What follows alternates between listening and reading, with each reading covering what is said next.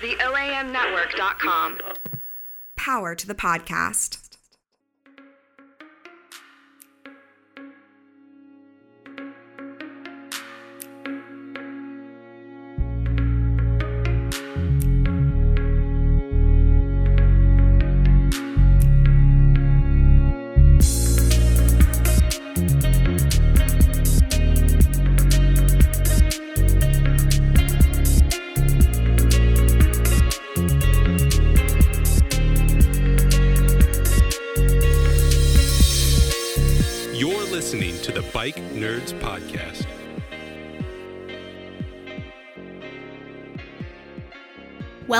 To the Bike Nerds Podcast. This is episode 115. Yay! Sarah, how are you doing today? I'm great. How are you? We are back here in beautiful Boulder, Colorado. It's gorgeous. It is amazing outside. Uh, we no longer have to talk with the smooth jazz sounds of WKROK. Um, how how are you feeling uh, a week back from your travels overseas? I feel like it never even happened. It's it's is just so it's far away. It's a strange feeling to sort Yeah. of wake up one morning, walking the streets of Europe, and then that evening to lay down in your own bed, um, eating popcorn. yeah, exactly. It's amazing.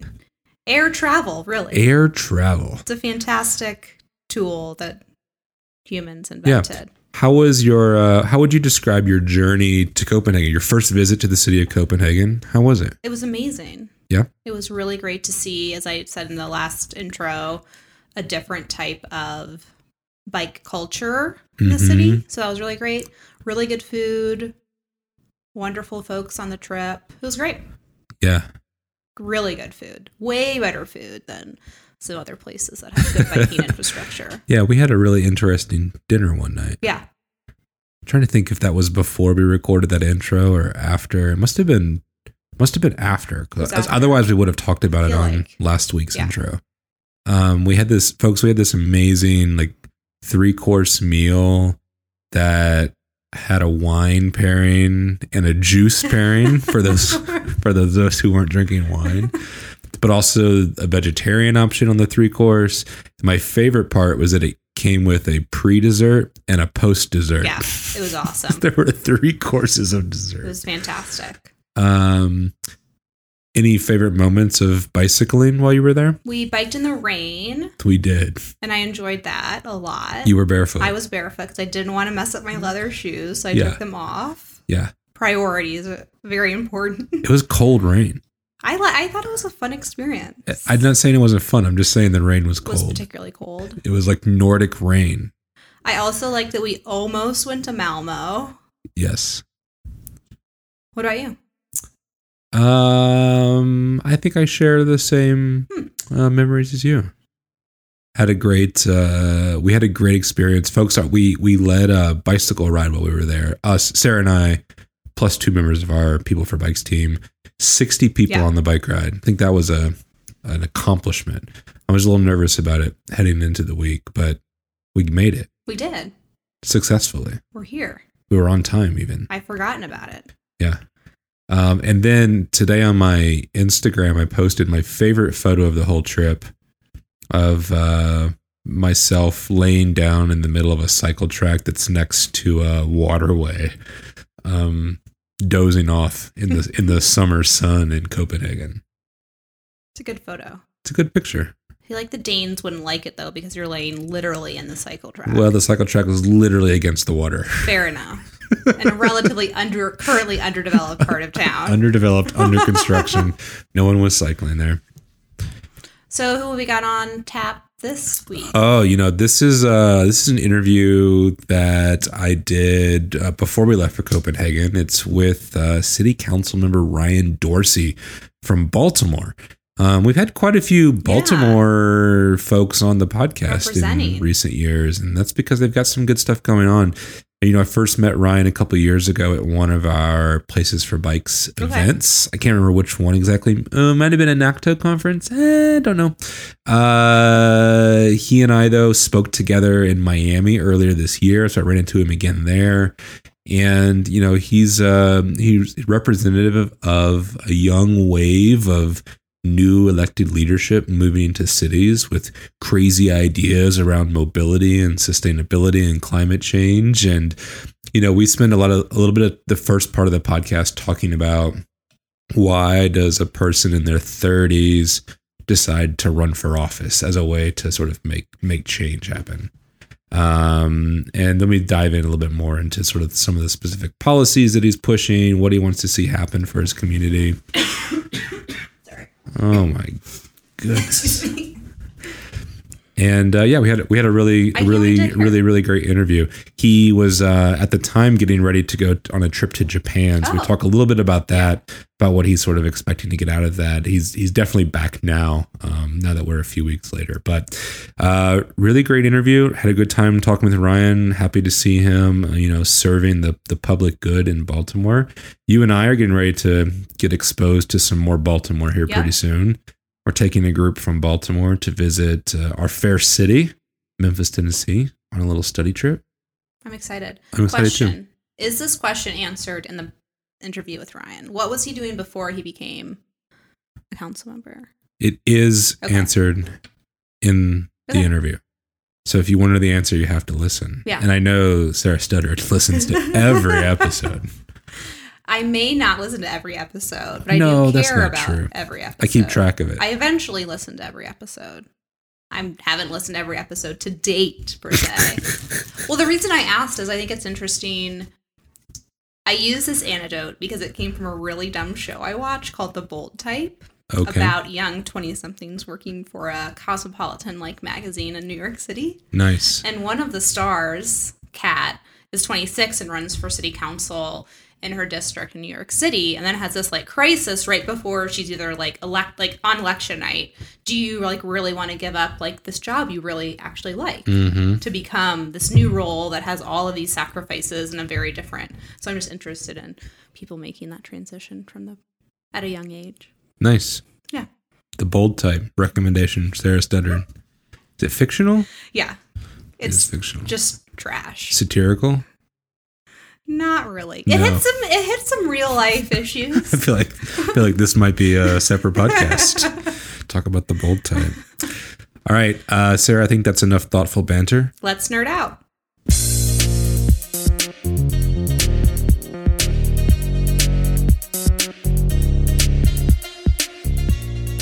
Community demonstrations and temporary pop up bike lanes just got a little more fun, inspiring, and safe. How? With Bike Fixation's new wave delineators.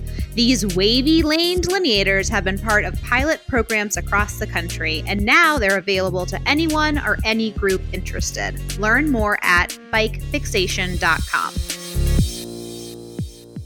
And now we're back with the Bike Nerds podcast. Ryan, thanks for joining us uh, on the Bike Nerds podcast. I'm really glad to uh, to get you on an episode here. You and I have been crossing paths for a number of years now. It's sort of our shared work in Baltimore. I'd I'd love to sort of before we sort of dive into transportation, mobility, and policy around that. I'd love to know, you know, how does a how does a person in their mid 30s decide that it's the right time to run for city council and ultimately get elected to you know to serve in that capacity Uh, thanks. Glad to be on here, Kyle. Um, I would say, first of all, I was in my early 30s when I made the decision. I'm 37 now, but uh, in uh, mid late 2014, when it crossed my mind that this is something I should do, I was 32 and I had just turned 35 when I was sworn into office. The campaign was and the effort to figure out how to become a political candidate and fig- figure out uh, what campaigns are all about and then actually execute that. It really did take that long. It was a more than two year long effort. Um, but for me, it was just I'm a lifelong Baltimore City resident, and um, I live in the same neighborhood as my parents, the same neighborhood I grew up in. Uh, before we lived in that neighborhood, uh, I was in the next neighborhood over six blocks away. My grade school is in the neighborhood, um, and you know I own a house a half a block from my folks. Um, so I've been around there my whole life, and uh, I have friends uh, who have lived in Baltimore their whole lives and still live in Baltimore, and we're still close. People I went to grade school with, people I went to high school with, people I know from the music and art scene that I grew up in, um, and other people that are you know connected to kind of just like uh, the outdoors world or whatever. Just people who are really active in their lives. Uh, in 2012, I through hiked the Appalachian Trail. Um, and so that kind of opened up a whole new kind of cultish world of people to me, you know, people who were like really into that kind of stuff. Uh, and uh, just nobody thought that Baltimore was going in the right direction, so to speak. Um, just everybody was like, Baltimore's great, but also it sucks. Like things seem like they could be a lot better, but things are pretty like bad in a lot of ways. And at the end of the day, there was just kind of this assumption that it had something to do with leadership. It had something to do with the people that were in a position of power and the people who uh, who make you know whatever decisions get made. Um, and you know, at first it was like this joke, like, oh, maybe I should just be the mayor of Baltimore. And then it went to like, well, that's not realistic, but like maybe there's something else that could be possible. And that that started to look like city council. And basically as soon as the thought crossed my mind, I just assumed it was doable. And so uh just started asking people like, how do I do it? And it took like kind of months and months to kind of get my head around the nuts and bolts of it but and, and kind of get the work going. But um but but it, it never for a second seemed like impossible. Um and, and you know i grew up in this arts community this kind of this diy scene where it was just assumed that you could make things happen. And uh, putting that same kind of uh, determination or the same kind of like figure it out as you go along attitude that you learn. You know, like I started hosting shows in my parents' basement when I was 14. When I was 15, you know, one of my good friends got his mother to co sign a lease at a building so that we could, he could open and operate an all ages club so that we could create a space where we, our friends, could go to hear music and attract bands to come play. Uh, you know, that same kind of attitude of just like do it yourself um, seemed like it would make it possible for me to to uh, win over supporters and and and and have real conversations with people about what was wrong with the city and what was possible and uh, dispelling myths about what the city council is and isn't and um, and saying, look, you're, you're being lied to. Like the city council is not the police department. So don't vote for like how you want police to act. That's somebody else's job. The city council is not the school system. So don't vote for like that kind of stuff. But vote for like big policy change because we have really serious problems of livability in Baltimore City. Um, I'm kind of rambling about that, but that's a oh god, I'm kind of getting getting riled up here, Kyle.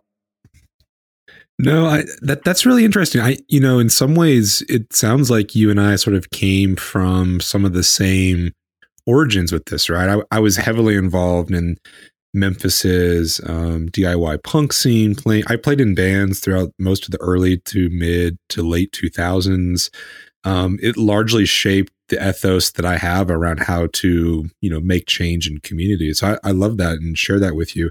I'm curious, is is there a reason why you thought government service, city council, elected office was the where was the place to plug in? Did it just fit your personality? You know, where, whereas I and others sort of selected sort of a more outside advocacy role. Why why dip your toes straight into the the pot of boiling um, water?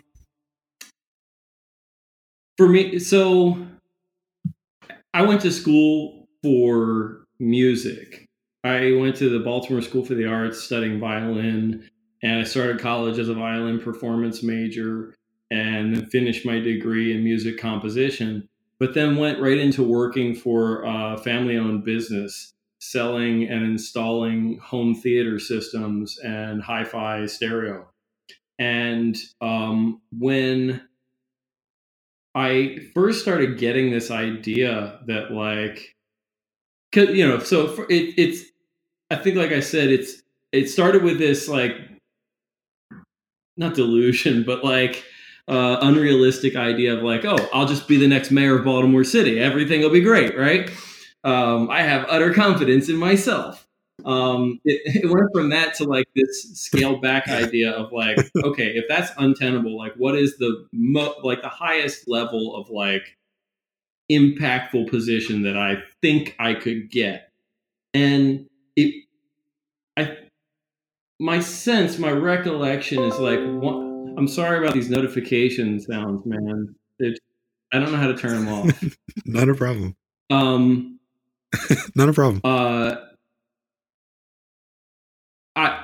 I feel like the next one of the next thoughts that I had was was like what am I doing now? Right? By comparison, I was selling like high-end surround sound systems and installing them in people's homes like all around the Baltimore metropolitan area. And basically I looked at this uh, from a from a perspective of like how many people how many people's lives am I improving and um, it, and how am I improving them? I was serving like 200 typically very well to do people each year with different projects, different sales, and you know retrofitting their homes or whatever. Um, versus the prospect of like representing 44,000 people in like the least economically mobile place in the country every single day.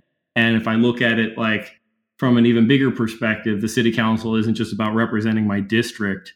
It's about like serving the welfare of the whole city through policy change, serving 600,000 people every day versus 200 each year.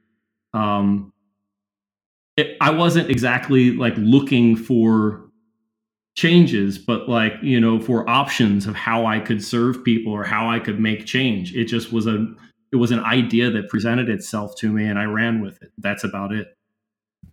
Yeah, I, I really love that. Did you know when you were running that you were destined to become the national complete streets champion in 2019? was that was that a, was that a part of your platform? Did you did you set out with that, or did mobility and transportation evolve as you got deeper into you know sort of the the politics and the understanding of, of how to make change in Baltimore? It's it's um definitely the case that like my life experience um you know, like I don't come from like an advocacy background or an activist background. Uh, had no experience in government or campaigns or politics or anything like that.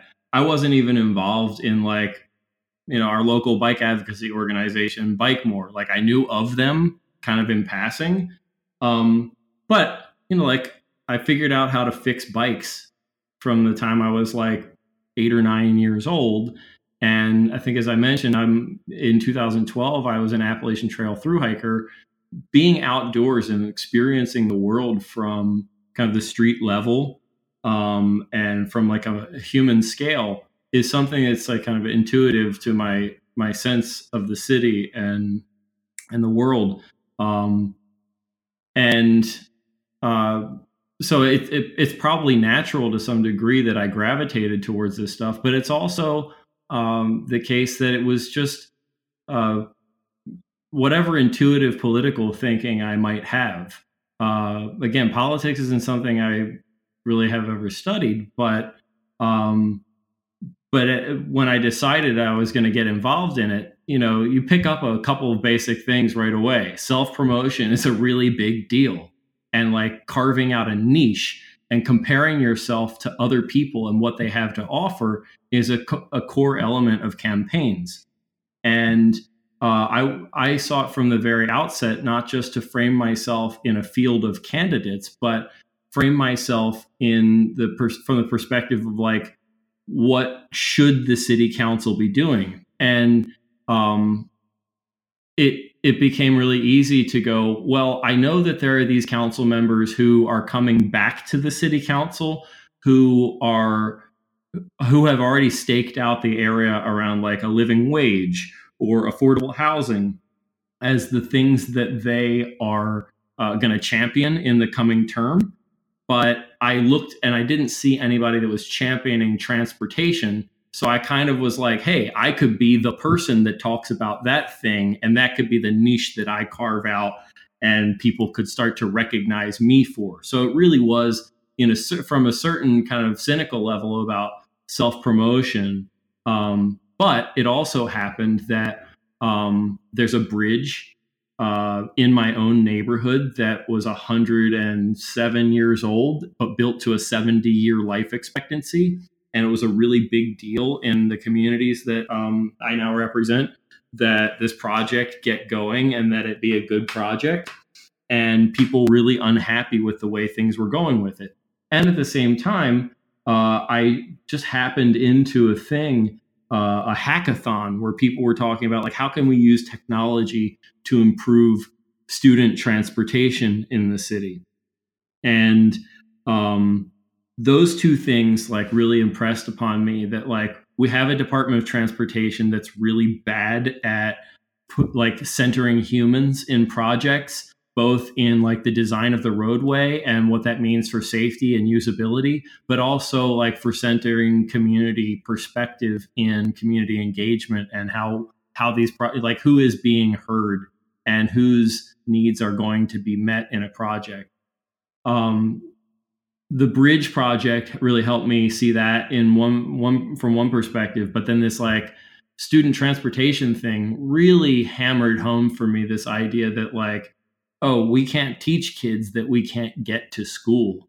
And for me, that that really opened up this um, awareness that like uh, any opportunity that exists, whether that's the opportunity to go to school, to go to jobs, to have a social life and see family, to uh, to access healthcare, like whatever that opportunity is, if you can't physically arrive at it, for the most part, that opportunity doesn't exist. So transportation access is like it's it's really everything. If you're isolated, like there's not really much progress you can make in life if you if you can't access kind of the basics.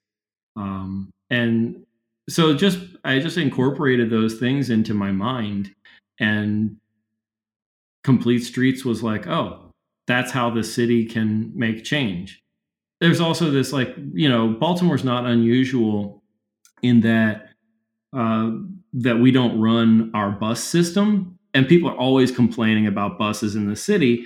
And like you know, my sense politically was that what most politicians at the city local level were doing was saying, "Oh, you got complaints about transportation? Yeah, the the state runs the buses. You should really probably go and talk to them." and uh, you know I, I kind of instantly started to recognize that like actually the city's not doing what it can with the roadway the the space that it has like complete autonomous control over like not only does baltimore well baltimore baltimore maintains all of its own ro- roadways. It has complete autonomy. Like we get state funding instead of state like maintenance effort. We they just give us money and say you know do with it what you need to do in order to maintain your streets. So it was really clear that the city had every ability that you know it had all, all the liberty that it could need to prioritize buses or prioritize pedestrians or prioritize cyclists in the roadway and just was not nobody was recognizing the capacity that that kind of change would have to to like impact the reliability of transit or to create mobility options for people. So I don't know. I just kind of ran with these these thoughts. Complete streets. That was that seemed the thing to do, and and I want to do it better than anybody. Right? Baltimore in 2015 when I first got this when I was first running. Uh, this guy, uh, this uh, architect in Baltimore, who has like you know who who writes a blog about planning and architecture, um, Klaus Philipsen. He he went to the um, U.S. Conference of Mayors and wrote this blog post about it. And the the the really hard hitting point that he brought home was that when asked who looks where for guidance on like good policy in different policy areas, um, nobody looked at Baltimore as a leader for any purpose whatsoever. Nobody saw Baltimore as a leader on any issue. And so Complete Streets became this thing where I was like, not only do I want to do what's necessary for Baltimore from a policy level, but I want Baltimore to be the absolute best that, you know, like I want somebody to look at Baltimore and say, hey, this city led on something. And from the very outset was more or less determined to write the best complete streets policy anybody possibly could. Yeah, I love that sentiment. I was actually writing an email to someone today. They were asking me you know, sort of like cities that haven't yet achieved success seem to be pulling some pretty big punches in terms of the outcomes they're trying to achieve. And he they were sort of asking me why is that the case? And I said, well, you know, frankly, there's other communities that made mistakes for 30 years on these issues and they don't we learned from that and we don't have to start over you know from from the ground up. We can we can not deploy sharrows across our city right and instead build protected bicycle lanes. We don't have to we don't have to try the experiment that uh, to right. see if sharrows are going to work for us or not. And it feels like you know from a policy perspective that's also probably equally sort of viable right? Like we can see where policies have and haven't you know held teeth or produced the results that we want to see. And so why not if we're going to go through the effort the time and the energy of you know sort of being ambitious let's let's be ambitious. I love i love that sort of sentiment um, as we're you know working in a lot of communities that don't yet quite have that reputation right of being sort of on the innovative forefront of innovation.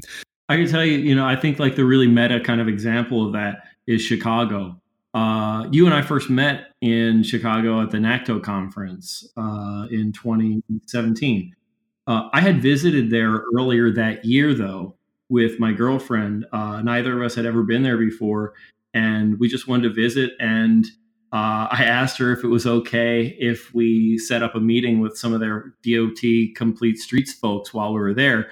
And my girlfriend, who like me cycles around the city and uses it as a primary mode of transportation um, was like and you know and was really supportive of my work uh, was like sure. And she accompanied me to this meeting uh, with um, Luann Hamilton uh, who runs their complete streets program and then some of their bike ped coordinators and um, and vision zero people.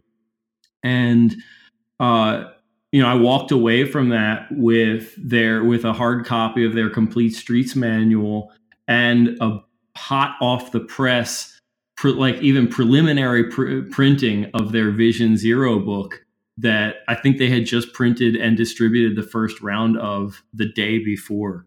Um, and they really impressed upon me a couple of things that were really great. Um, they have Chicago has a great complete streets manual, but they were also like but we realized we kind of missed the boat on equity. And uh, they kind of sought to remedy that um, with their Vision Zero policy. And they did exactly what you um, were kind of talking about. They were they had a really good complete streets policy, but they were able to reflect on how Vision Zero had gone wrong in a lot of places in the country, particularly with like emphasizing the enforcement aspect of this like engineering education enforcement. They really wanted they they saw this as an opportunity to say, okay, we we have like kind of the the engineering stuff kind of codified or whatever in our complete streets manual but it's not reaching all of the neighborhoods in the city that it really needs to reach. And we can use a the vision zero manual to strategically target uh, the most dangerous roads in the you know in the most disinvested communities in the city but also really you know really prioritize the engineering and, and and education aspect of things so that we don't fall into the pitfalls uh, of putting the enforcement part of that first. And i then had the benefit of learning that from them and being able to prioritize all those things properly in the creation of the baltimore policy um, and making it the first complete streets policy to really lead with equity which was really important for Baltimore because a third of our population lacks access to a car, and our bus system just does not serve people well. The stat that I'm always giving people is that if you own a car in Baltimore, you can get to 100% of the jobs in the metropolitan area within 60 minutes. But if you don't own a car, you can only access 9% of the jobs in 60 minutes or less. That's incredibly crippling to the 30% of communities in the city that don't have access to a car. And we know exactly how it got that way um, uh, on a community level when you look at the racial redlining of the past. Baltimore being a pioneer, the first place in the country to have a racial zoning law, and then you know being like many cities uh, in the 1930s with the 35 uh, in the 1935 uh, having a 1935 racial zoning um, redlining map. Um, it's the exact same map. It's the exact same pattern of uh, housing uh, deprivation uh, that that caused is the exact same places where you have lack of access to transportation or lack of vehicle ownership. Um, and so prioritizing creating access for for those folks had to be of the utmost priority for the city. How does how does the policy get into that very specifically? Um, so, like the Chicago manual, it requires it requires that we have a uh, spelled out um, project delivery and project selection process, and that uh, consideration on the basis of equity be an essential part. It's required that that's a part of the project selection process. We're in the we're in the process now of like determining what more specifically that means. Um, but it also has stipulations about um, community engagement processes that they be inclusive um, of uh, you know populations on the basis of income vehicle non-access, um, uh, English language proficiency, and uh, you know kind of other metrics, um, and that we do annual reporting um, that be cross-referenced with those things. Like it's not enough for a complete streets annual report to say uh, we did a project on a street and it's a project of this type. You know, it's it's not enough to say we we did a road diet on 40th Street. Um, you know, and it's not enough just to say like we did a road diet that's a half a mile long in whatever 100 block of 40th Street. You have to go a step further and say we chose to do a road diet because road diets have very specific outcomes in terms of pedestrian safety. And we identified this area on 40th Street as a place where we had you know real pedestrian safety concerns. And also this population is like 90% black and the median income in this census tract is you know less than 50% of the median income of Baltimore City. And you know we need to serve that population better. This became a, st- a, strategic like target location for us and we think that these are going to be the outcomes in two years three years five years whatever. Like you really have to if you if if you really want to serve the public well you have to be willing to just make that extra effort to be be intentional.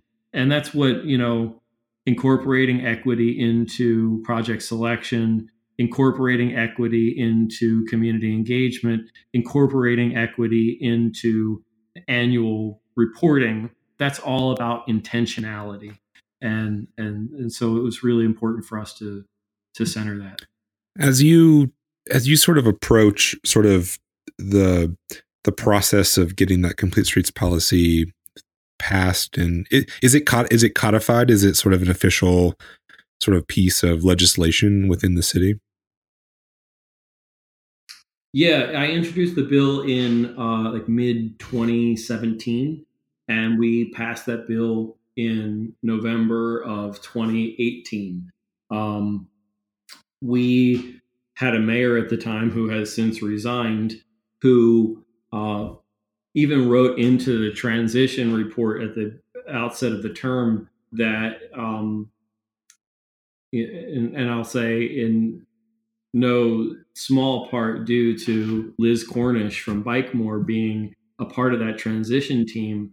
Um, uh, that report actually said that Baltimore uh, needs to have a um, detailed uh, enforceable complete streets ordinance. So I kind of laid at the administration's feet exactly what they were calling for.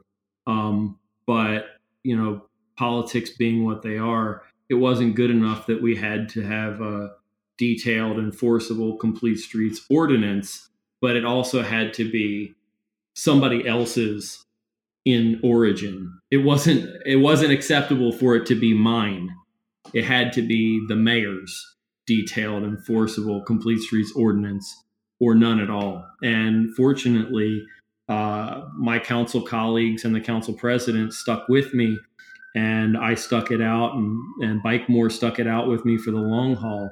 It took a year and a half to get that bill passed, but at the end of the day, the only amendment, you know, one of the things that we feared over that process was that there would be gutting amendments, things that would make it uh, weaker and uh, less enforceable, and and and that it would not, you know, force the issue of meaningful outcomes.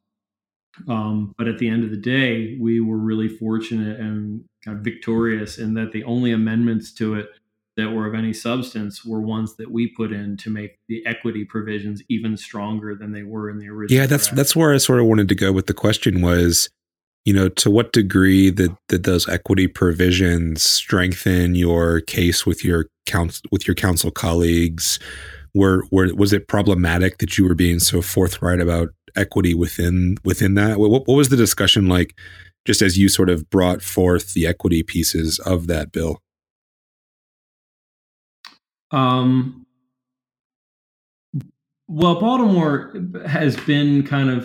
I mean, this we have a really amazing, amazing community here in Baltimore City. So by the time I um, took office, even you know at the end of 2016, uh, especially due to the police killing of Freddie Gray in uh, 2015, um, and you know the fallout of that, um, the Baltimore uprising.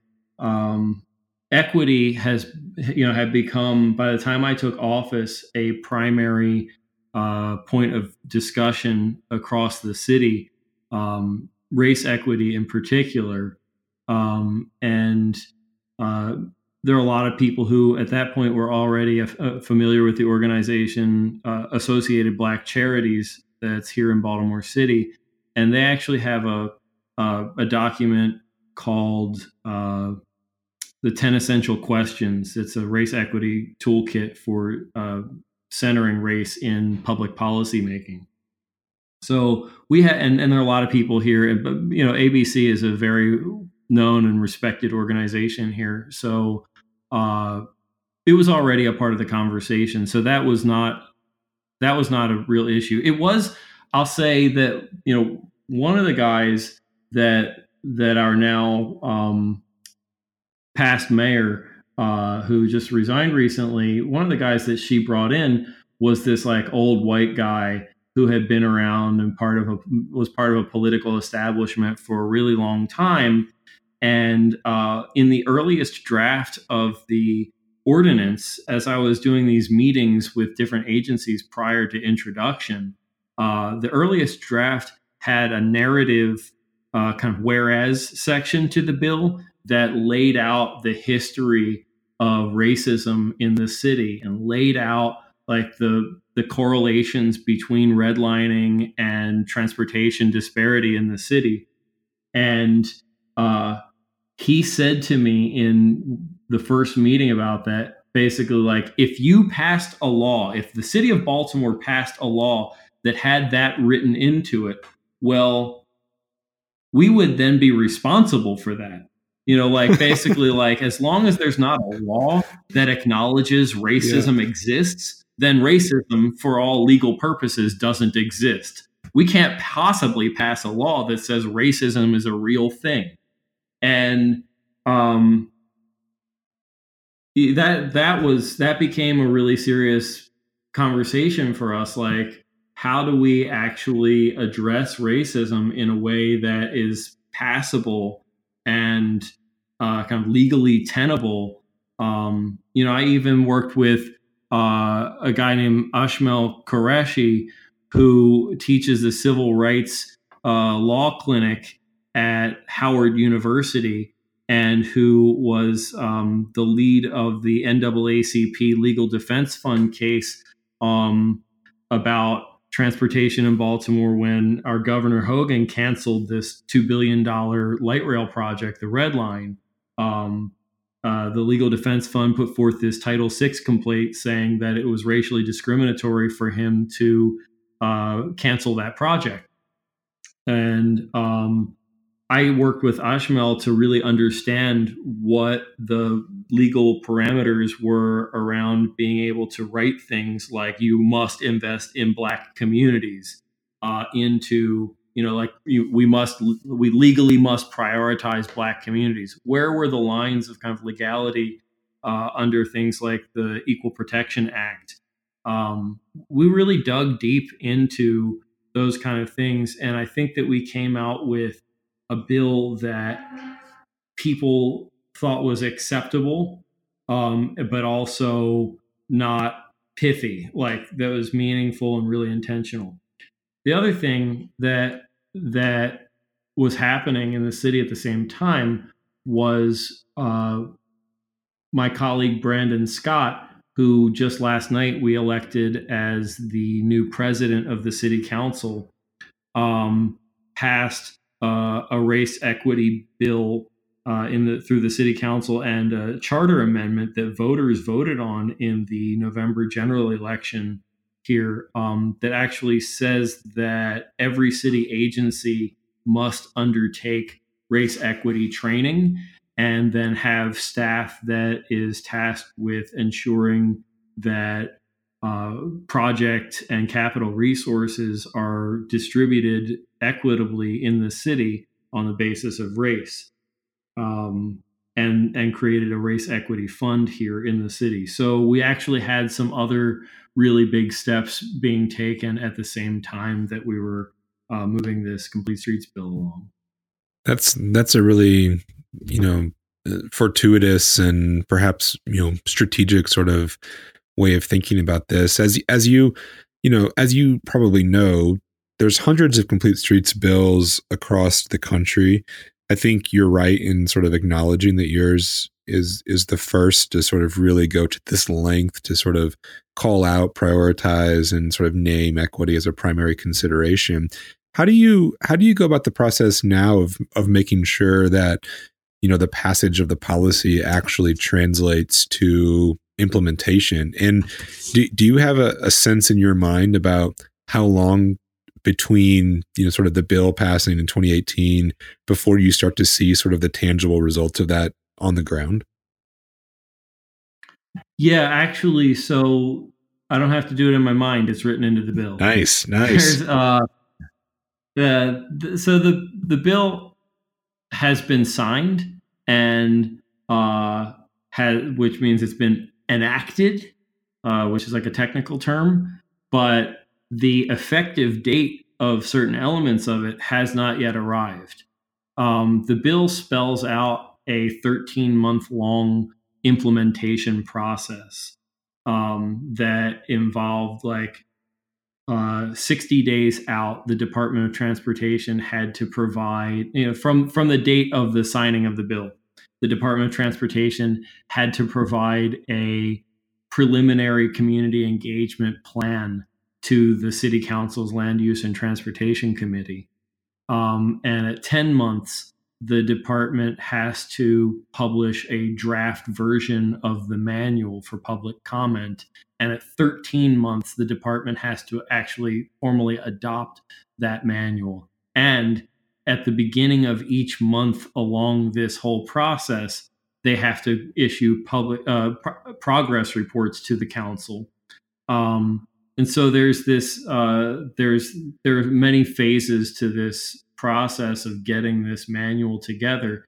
And there's dialogue that's happening uh, throughout that process. Part of this also part of what's in the bill is the forming of a complete streets um, uh, committee uh, like an advisory committee that's like a multi-agency committee of dot dpw and uh, other agencies that you know, have business in the public right of way, including the state MTA being invited as a participant in that committee.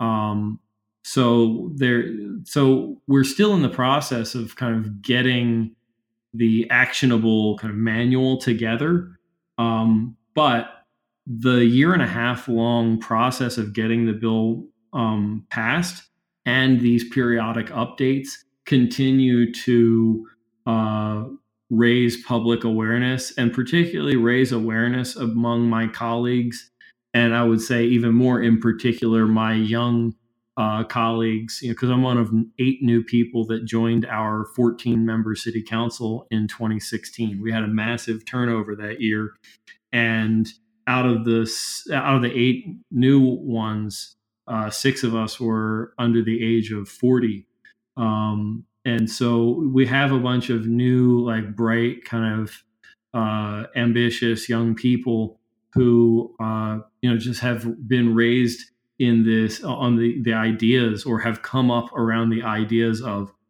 best practices. Like there are such things as best practices and are really interested in implementation of best practices. And so we've been able to really raise that awareness among my colleagues and they are now more versed in you know even being able to discuss and request that good pedestrian and cycling and transit oriented kind of projects exist in their district.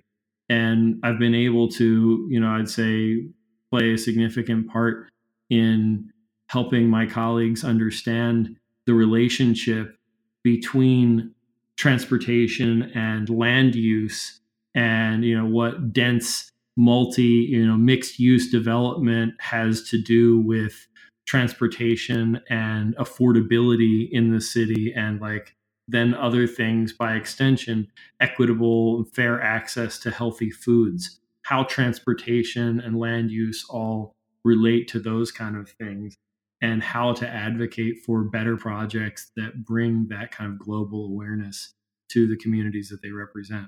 So, uh, that is to say that we haven't really seen projects that are specifically required uh, after the actual implementation of this law, but we're st- seeing progress even in the meantime while implementation is you know an, a process that's being undertaken. It also helps that that while we were working through the passage of this really large complete streets bill, I also passed another ordinance that amended our city fire code that struck this really bad provision that uh, that streets have to always be 20 or 20 foot you know 20 feet clear across which is prohibitive of like smaller uh, slower moving streets even existing. Um, I struck that those provisions basically and substituted in them in the fire code that street design shall be shall be determined uh, by the NACTO Urban Street Design Guide. So I actually codified into our law along the way that that that that manual from the National Association of City Transportation Officials uh, is actually the law of the land in terms of how we de- you know how we allocate road space.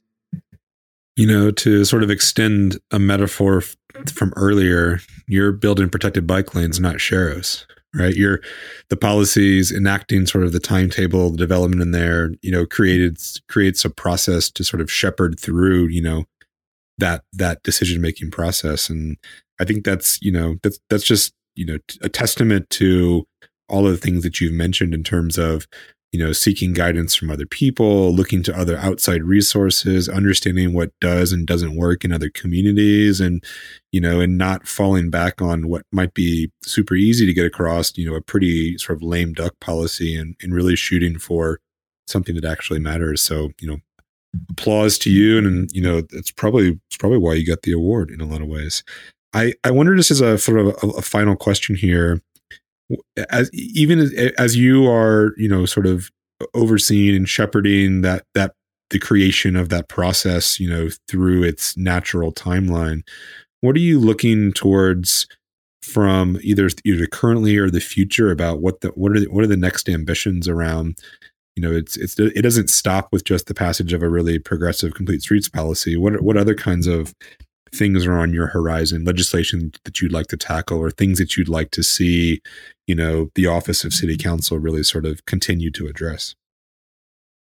I have this really unique position and really the privilege of representing what I would say is like the most diverse and uh, homogeneously middle class district in the city.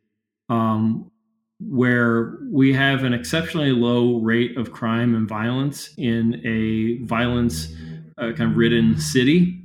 Um, and it puts me in the unique position of being able to look both for like how we dig deep into systemic policy change um, you know whereas like a lot of my colleagues are really focused on like how am I getting rid of the blight in my community? Or how am I like, um, how am I working with community that's experiencing trauma uh, every day because of violence on their streets and things like that? You know, like I, I am really fortunate to not have the level of disparity in my district or despair in my district that some of my colleagues have to face day after day. It puts me in the unique position of being able to invest a lot of time and energy into developing strong policy.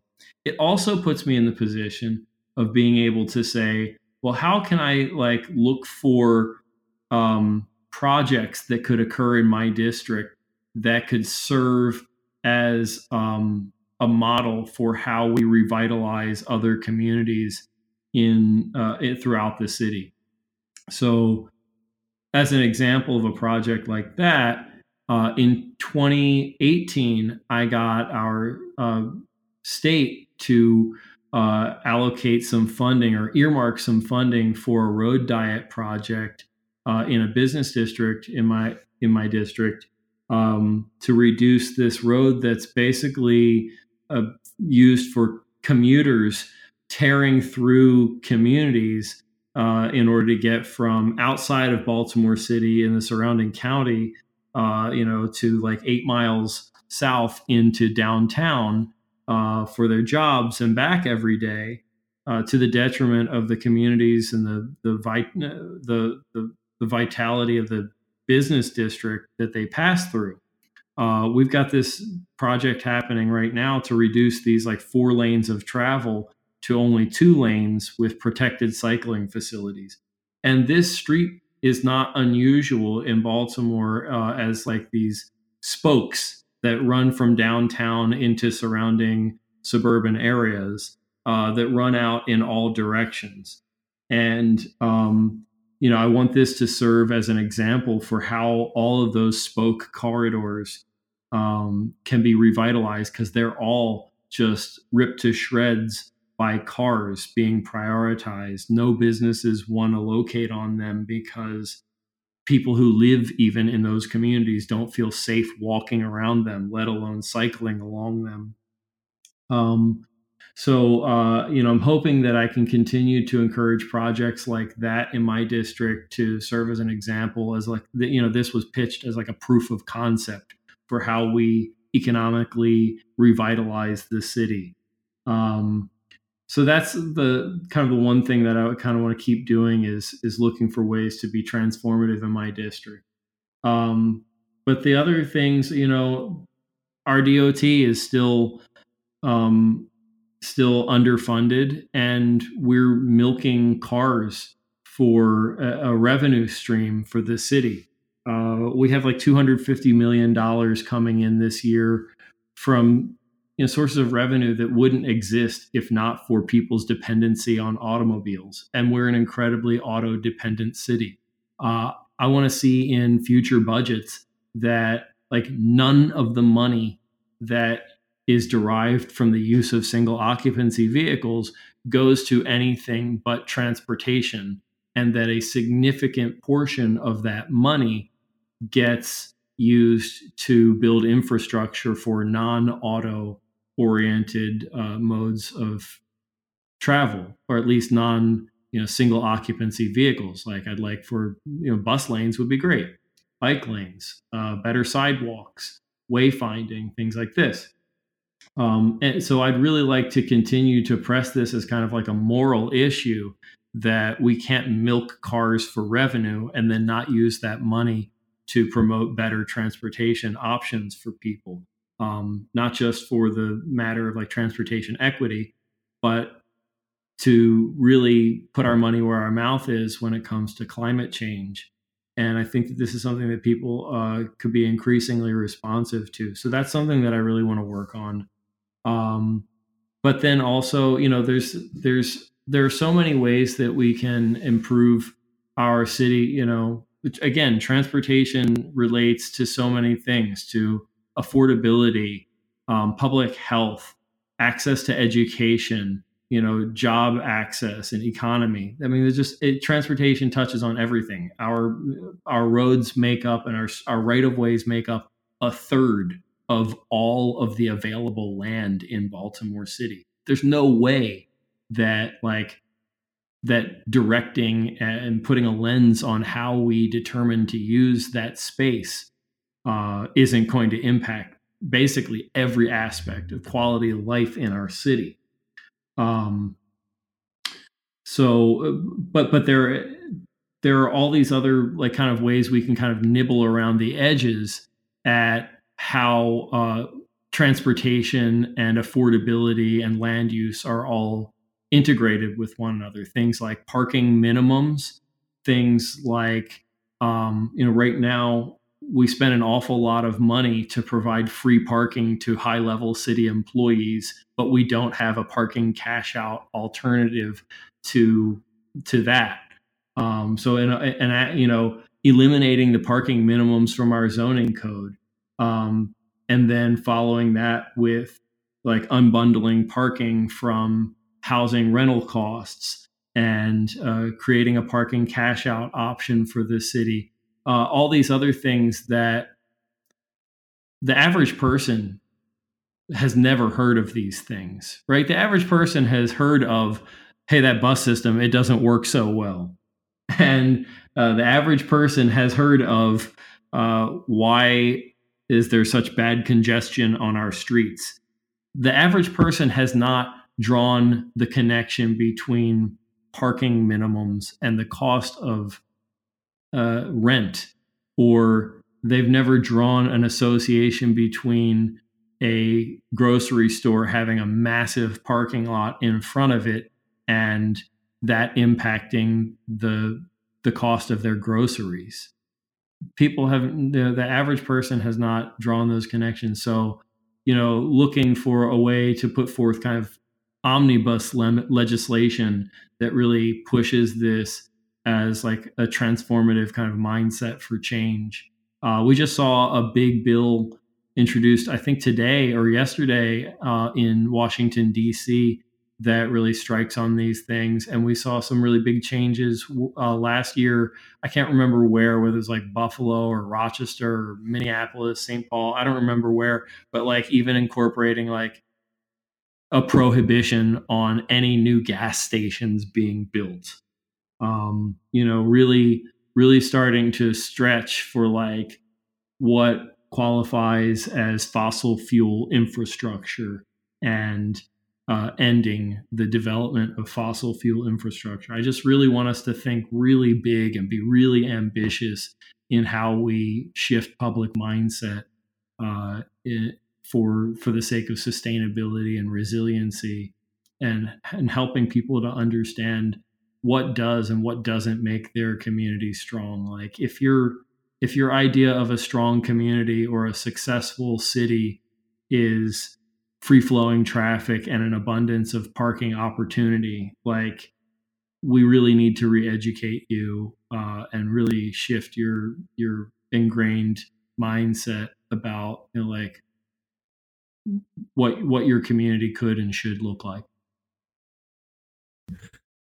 Well, Ryan, I'm I'm glad you're on the case. me too, man. Um, it's a really good opportunity for me.